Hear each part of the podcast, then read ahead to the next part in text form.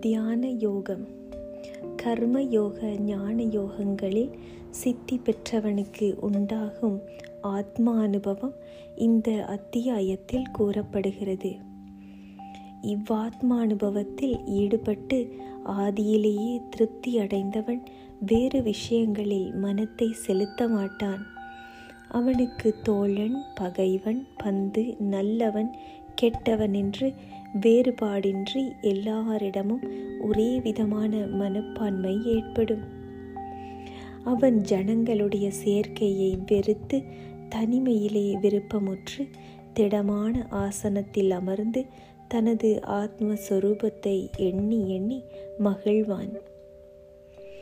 இவ்வாத்மானுபவமே பேரானந்தமென்று எண்ணியிருப்பான்.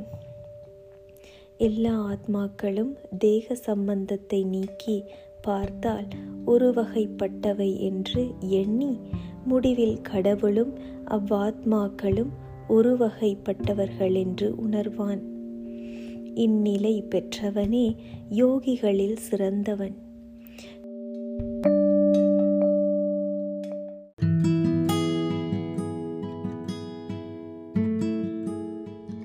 ஸ்ரீ பகவான் சொல்லுகிறான் செய்கையின் பயனில் சார்பின்றி செய்யத்தக்கது செய்வோன் துறவி.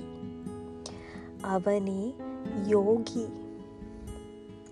அர்ஜுனா எதனை சந்நியாசம் என்கிறார்களோ அதுவே யோகம் என்று அறி. தன் கோட்பாடுகளை துறக்காத எவனும் யோகியாக மாட்டான். யோகி நிலையில் ஏற விரும்பும் யோகிக்கு தொழிலே கருவியாக கூறப்படுகிறது. அந்நிலையில் ஏறிய பின் அவனுக்கு சாந்தம் கருவியாகிறது. ஒருவன் எல்லா கோட்பாடுகளையும் துறந்து விட்டு புலன்களிலேனும் செயல்களிலேனும் பற்றுதலின்றி இருப்பானாயின் அப்போது அவன் யோக நிலையில் ஏறியவன் என்று சொல்லப்படுகிறான். தன்னைத்தான் உயர்த்தி கொள்க. தன்னை தன்னால் இழிவுறுத்த வேண்டா. தனக்குத்தானே நண்பன். தனக்குத்தானே பகைவன். தன்னைத்தான் வென்றவனே தனக்குத்தான் நண்பன்.